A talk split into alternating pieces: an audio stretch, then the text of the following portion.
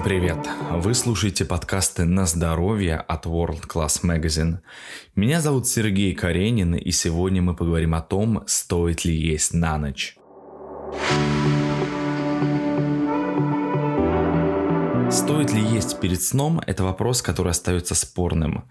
С одной стороны, многие эксперты утверждают, что для поддержания веса главное, чтобы между потреблением и расходом калорий был баланс – если цель похудеть, то нужно создать дефицит калорий и тратить их в большем количестве, чем организм их получает. Калорийность продуктов и блюд не меняется в зависимости от времени суток.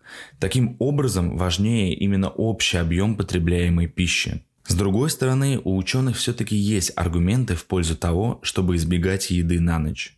Перекусы или даже полноценные приемы пищи перед сном проблемы делают факт, что многие испытывают сильное чувство голода незадолго до отхода ко сну и чаще всего не могут ему противостоять.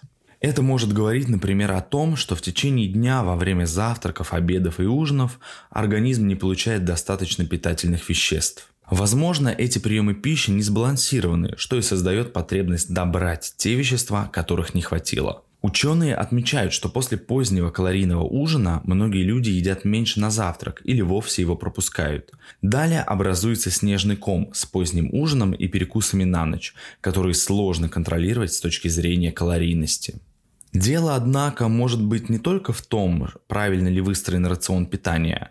Ученые из университета Джона Хопкинса в США выяснили, что высокий уровень стресса приводит к повышению уровня грелина, гормона голода, причем именно в вечернее время его рост был сильнее. Этим и объясняется тяга к ночным перекусам у тех, кто подвержен стрессам в повседневной жизни. С его устранением и нужно работать, если вы заметили, что стали склонны к перееданию перед сном и беспокоитесь из-за этого.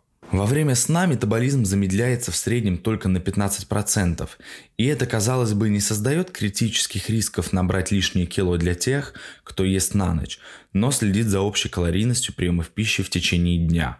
Однако эксперты все-таки нашли доказательства, что еда перед сном провоцирует набор веса. Ученые из организации Endocrine Society провели исследование с участием 20 здоровых мужчин и женщин без метаболических нарушений. Один и тот же ужин часть из них съела в 6 часов вечера, другим его предложили в 11 вечера.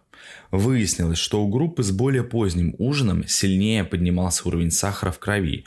Пиковое значение было на 18% выше, чем у тех, кто ужинал рано. Кроме того, их организм сжимал на 10% меньше жира в ночное время.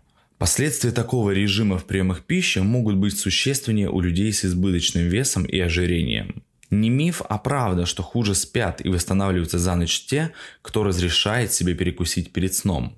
В научном журнале Journal of Clinical Sleep Medicine опубликованы исследования, которые проводились с участием более 50 женщин и мужчин. В течение трехдневного наблюдения за ними выяснилось, что проблемы с засыпанием, более низкое качество сна и ночные пробуждения были характерны как раз для тех, кто не избегал приемов пищи в позднее время – кстати, ярче всего эти неприятности были выражены у женщин. А что же происходит утром? В недавнем исследовании, которое появилось на страницах журнала Journal of Applied Psychology, ученые утверждают, что вредные перекусы перед сном влияют не только на качество отдыха ночью, но и на то, как проходит весь последующий день. После ночных срывов питания, которые создают эмоциональную нестабильность, возможно изменения в привычном поведении, людям труднее даются взаимодействие с другими, они испытывают закрытость. Кроме того, возможны недомогания, такие как головная боль. Так что чувствуют себя лучше и физически, и на уровне ментального здоровья те,